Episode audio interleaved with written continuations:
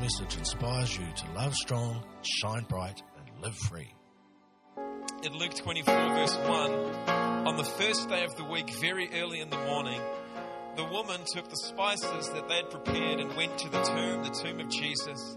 They found the stone rolled away from the tomb, but when they entered, they did not find the body of the Lord Jesus. While they were wondering about this, suddenly two men in clothes that gleamed like lightning stood beside them. They were angels. Verse 5 says, In their fright, the woman bowed down with their faces to the ground. But the angelic men said to them, Why do you look for the living among the dead? He is not here, he has risen.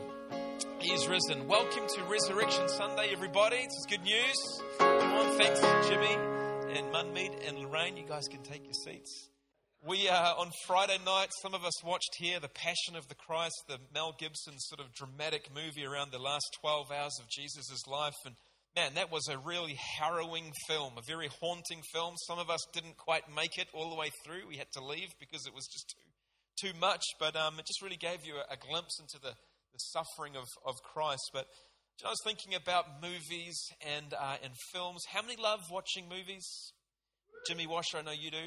Uh, I like I like watching I like watching movies. Uh, there's been some great films produced over the years. I I particularly like trilogies. Anyone like trilogies? Right, not just one film, but but but three, where the storyline is sort of spread over more more than uh, just one. Uh, movies like uh, let me just got a few little uh, examples here. The Godfather, right? That's all I remember him saying. there was someday and that day may not ever come. I'm going to ask a favor of you. anyway, um, what about Star Wars? I know there was like 10 of them, but before they made all the other ones, those first three were fantastic. Uh, oh, Indiana Jones. How many, how many have seen some of these movies? These are classics. Indiana Jones. Uh, what else we got here? Back to the Future, my most favorite movie of all time. Uh, behind the Passion of the Christ, of course, but um, that was particularly good. What else we got here? The Lord of the Rings. What a great trilogy that was. I'm sure you've got your own list. You may want to heckle me or call them out right now, but if I've missed anything off, Toy Story. it's all right. But um, the thing about a really good trilogy, a series of movies, is that while, while each individual movie kind of stands on its own, it's okay by itself, it actually tells more than just the story in itself. On its own, it's actually incomplete, right? Like there is a sequel and then, and then another one. For, for example, in, in, uh, in The Lord of the Rings, Peter Jackson's first installment, what a great movie. Like it won, I think, three or four Academy Awards. How many have seen that? It's a while back now, and, and uh, it's a great story, but it, on its own, it doesn't tell the, the, the, full story because we never find out whether Frodo got to Mordor, right? We don't know until we've watched, watched the other ones. If you've, if you've only ever watched Star Wars, you don't know who Darth Vader really is, right? Until you've watched the other ones.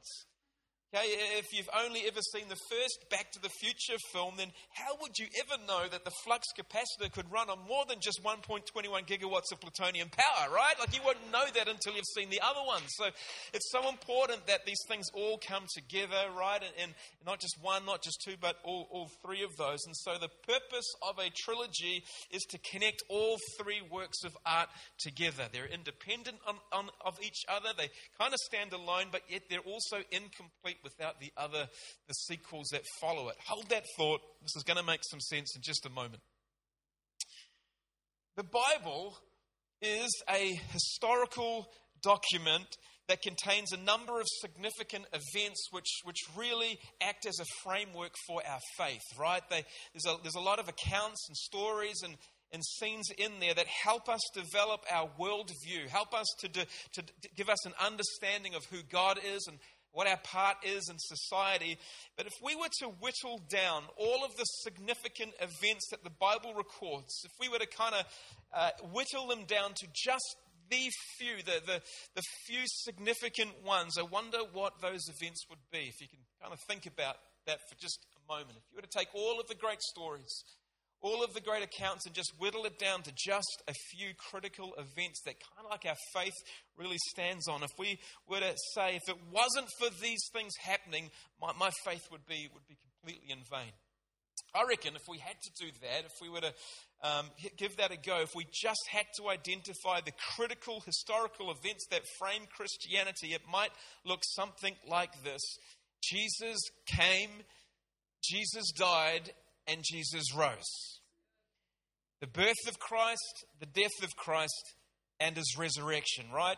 We may, may have some other ones on there, a few more to add to the list. I mean, there are a whole bunch of significant events that frame our faith, you know, things that we might say are essential, like the day of Pentecost. Praise God.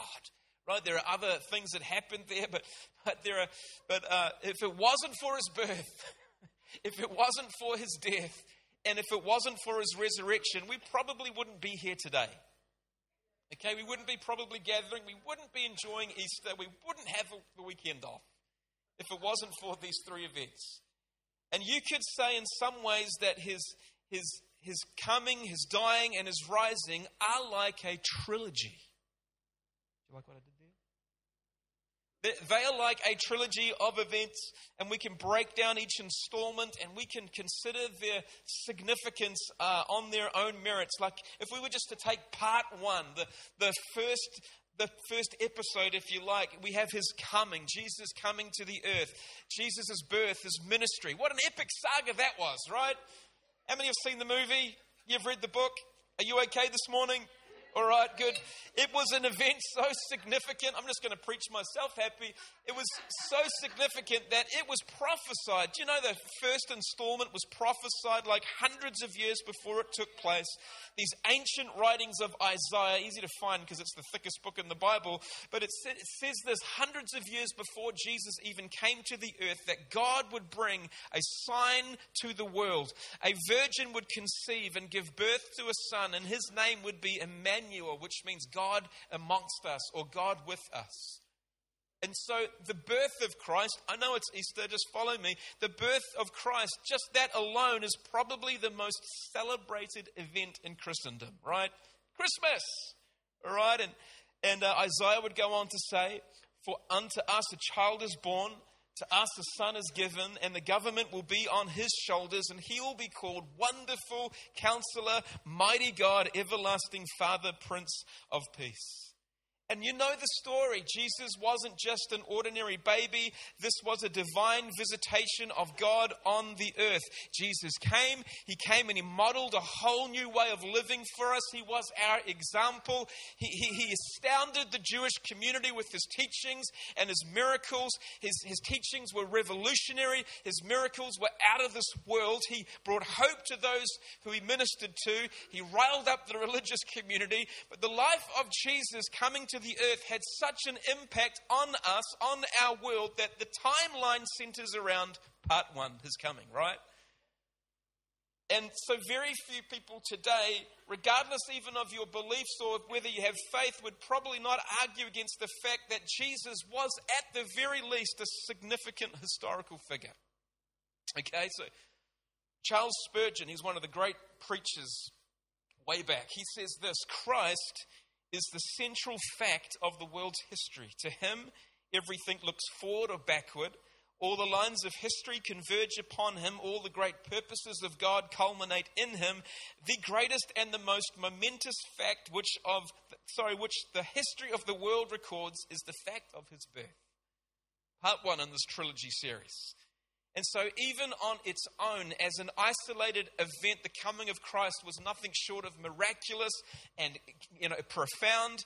But you know what? On its own, if it was just that alone, Jesus could simply just be reduced to being a, a miracle baby, right? Or, or, or, just a great wise man when he grew, a prophet, a revolutionary, a, a radical, a man greatly used by, by God, just based on his coming we cannot come to the conclusion that he was the Savior of the world if we just watched this one event.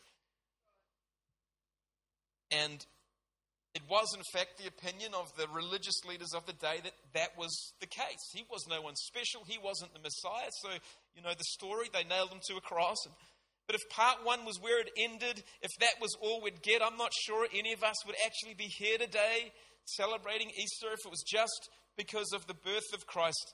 And then there was, there was part two. Because God, who was like the executive director, he was the screenwriter of this whole, whole series, he commissioned a sequel called The Death of Jesus Christ. And Isaiah would continue to write of this event again hundreds of years before it took place. It says in Isaiah 53, verse 4. Have I gone forward or back? It's gone, it's not working. It says this Surely he took up our pain and bore our suffering. Yet we considered him punished by God, stricken by him, and afflicted. But he, Jesus, was pierced for our transgressions. He was crushed for our iniquities. The punishment that brought us peace was upon him, and by his wounds we are healed. That was written 600 years before Jesus actually came and died upon a cross. And so, if the birth of Christ was one of the most celebrated events in Christendom, then his death is surely the most reflected upon, right? Like we, we, we celebrate celebrated that. We remembered that on Friday. If there was one, uh, if there was one image that symbolizes the Christian faith far better than any other, it's the symbol of the cross. Some of you have got this hanging on your on, on your neck. It's the the cross is so central to our faith that that Jesus would not only come and live the kind of life that he did, but he would come and, and die for us and take on the, the sins of the world. He would come to offer up his life. He would come and become the perfect sacrifice for us. He become our atonement. He would become the payment for our shortfall. He was the lamb that was slain, right? He, that, he, he became the great exchange for us where, where he took on our sinfulness and we take on, if we appropriate the work of the cross, his righteousness, his perfect record, his unblemished life is ours. Uh, Isaac Watts wrote this famous hymn. Uh, he says this When I survey the wondrous cross on which the Prince of Glory died, my richest gain I count but loss, and pour contempt on all my pride. See from his head, his hands and feet, sorrow and love flow mingled down. Did ever such love and sorrow meet, or thorns compose such a rich crown? Oh, the wonderful cross! Oh, the wonderful cross! You see, the coming of Jesus and, and the death of Jesus were two powerful events. They're, they're almost summarized in Philippians chapter 2. It says, it says this Paul the Apostle, he, he writes that it was Christ Jesus who, being in the very nature God, did not consider equality with God something to be used to his own advantage. Verse 7 says, But rather he made himself nothing by taking the very nature of a servant, being made in human likeness, and being found in appearance as a man. Part 1. He humbled himself by becoming obedient to death. Part two, even death on a cross. And so, even as an isolated historical event, the death of Christ was nothing short of being incredibly powerful and profound. Right? But on that one event alone, just the, the death, one, that part two, just in isolation, you know what? Jesus could still be reduced to simply just being a martyr a sufferer for a, for a great cause, a, a sacrificial victim of a short lived revolution. If we were just to take that in isolation, based just on his death, we cannot come to the conclusion that he became the Savior of the world. And certainly, as his disciples watched all of the events going on, and if you remember the passion, you remember those moments as they, even as they buried him, they were coming to the same conclusion as well. Well, that, that was kind of short lived. And so, if part two was where it kind of ended, and if that was it, I don't think any of us would be gathering here today, this morning, right? If it was just part one and part two, I don't know if we'd be here. We might be doing something else. But before part two was put out on DVD, heaven released this climatic conclusion to this epic trilogy, and that was called Part Three The Resurrection of Jesus Christ. Because without that, without the resurrection, this really is an unfinished story. It's incomplete. It's not enough. It just doesn't quite go the full, the full distance. And I just want to remind you that the trilogy is not complete until that last episode, right? Where everything kind of turns out great, where the kind of the cliffhanger kind of happens. And, and I want to propose to you that for Christianity, the resurrection is that scene. It's the pinnacle, it's the game changer where you go, Whoa, I didn't see that coming. He lives. Right? And, and again, hidden in this ancient text in Isaiah, written hundreds and hundreds of years before we read uh, in Isaiah 53, it says, After he has suffered, speaking about the Messiah that would come, after he has suffered, he will see the light of life and be satisfied. By his knowledge, my righteous servant will justify many and he will bear their iniquities. See, God never intended Jesus just to come, just to die on a cross. His, his death wasn't the finale. Thank God for his death, but it was the fact that after he suffered, he saw the light of life when he rose. And the resurrection changed everything.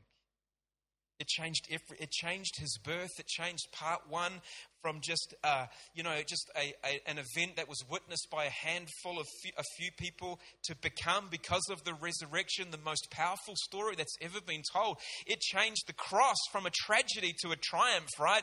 It, it became the most powerful divine event in the history of creation.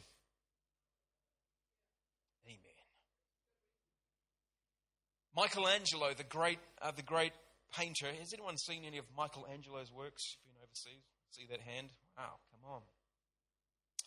He was traveling through Europe and he was visiting the great art galleries of, of his day. And uh, the story goes he was deeply impressed by the overwhelming number of paintings that had been painted by his contemporaries uh, around the portraying the, the Christ on a cross. And it's recorded that he commented on these paintings. He says this Why are art galleries filled with so many pictures of Christ upon the cross? Of Christ dying? Why do artists concentrate upon that passing episode as if that were the last word in the final scene? Christ's dying on the cross lasted for just a few hours, but to the end of unending eternity, Jesus Christ is alive. It is alive. I get the fact that the cross is so powerful. Come on, let's not take our eyes off the cross. It's critical. But we must never forget that the cross today is actually empty. Right? The tomb was rolled away. There wasn't a body inside because Jesus rose from the dead. He conquered death. He didn't stay there. Paul says it best. This is not on the screens. 1 Corinthians 15 14 says, If Christ had not been raised, our preaching is in vain and our faith is completely empty. Like all of this is a complete waste of time. I'd rather be at the beach surfing. You could be doing something else. If it wasn't for the fact that he rose, all of this would be a waste of our time. Our faith would be just pointless.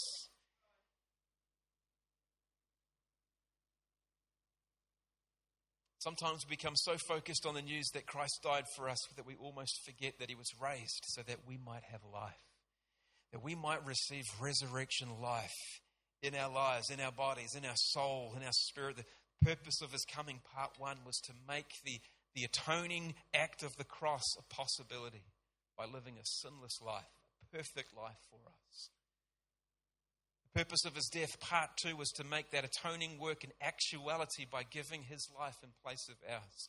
And the purpose of the resurrection, part three, was to ensure that we got it all that it was accrued into our account, that we have access to the finished work of the cross, the, the resurrected Christ, that He, His life can become in ours, that, that we get it an abundant life, that we are forgiven, that we are loved, that we receive that right standing, justified, just as if we'd never done anything wrong, that we can receive life full of hope, filled with all of the power, the, the same power the scriptures say that raised Christ from the dead can reside in us because of of the resurrection.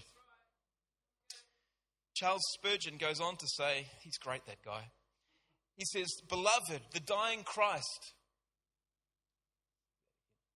It's not working again. The, I'll just read it out. The, the, the dying Christ has purchased for us our justification, but the risen Christ will see that we get it. The risen Christ has come to bring it to us, and herein we rest. Oh, that you would all rest in the finished work of Jesus on the cross, which is set forth to you in all its brightness by his rising again from the dead. High five somebody this morning. Jimmy, why don't you come up and play? You can high five me, buddy. Oh! All right. Oh, that actually hurt.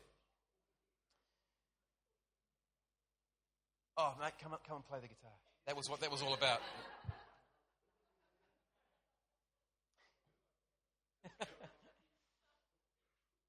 See, my res- uh, his resurrection is my resurrection. His resurrection is mine. He was raised up so that I could be raised up. I love it that on days like today, in fact, every other day that has been since the resurrection, we get to declare life over things that appear dead, right? We get to stir things up that appear asleep or that appear to, to needing, needing resuscitating. We get to declare life where there's lack. And maybe we could do some of that in just a moment. Just declare life wherever there is lack going on in your life. The, let there be resurrection power over those things, over places, over people in your life. Where, where there's resource that's needed, we just declare resurrection life over those things in Jesus' name. Life where dreams feel like they've stalled got a dream in your heart that's just not going anywhere. I declare the resurrection life over those dreams, over, the, over every dream that God's put in your heart. Life with this pain or sickness. I'd love after the service we pray for some people. You got pain in your body and know someone who's sick. Come on, Jesus was raised from the dead so that we could release healing. Thanks for listening. For more information about Aspire Church, find and follow us on Facebook and Instagram, or check out our website aspirechurch.org.nz. We'd love to see you on Sundays, 10am, 101 Hardy Street.